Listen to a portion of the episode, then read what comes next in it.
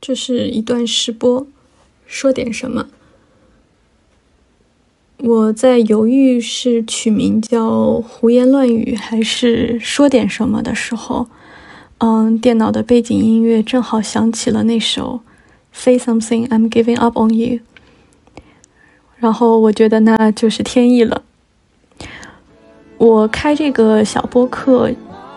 希望它只是一个单纯的个人的一个自留地，它能充分接纳一个理想主义的话痨。和他的那些漂泊无定的思绪，嗯，以及记录下和朋友之间一起见证彼此人生的一些独特的瞬间。这是第一次录播客，嗯，是我三十岁的嗯第一个半年。我几周前写下过一篇日记，标题是《三十岁的这前半年》。里面列举了这前半年发生的几件，于我而言有人生刻度的一些重要的事情和人，包括嗯，在职业角色中的转换，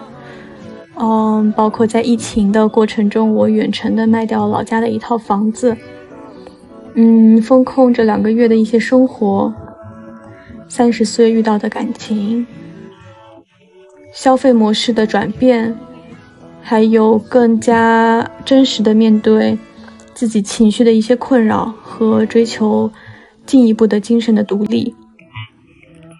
还有一个对于我来说很重要的一位前任，前几天结婚了。我和朋友们开玩笑说，三十岁往上，人生的车轮滚滚向前，速度越来越快，无法抵挡。我想，这里面的每一件事都是大家每一个人会在不同的阶段经历过的，都会有一些自己特别的故事和不同的一些个人的感受，由此可以引申出很多不同的话题和主题。我想就这一些一起聊一聊，请一些好朋友们，大家各自都特别的不一样，碰撞出一些不一样的观点和火花。那我的说点什么，就从这里缓缓启程吧。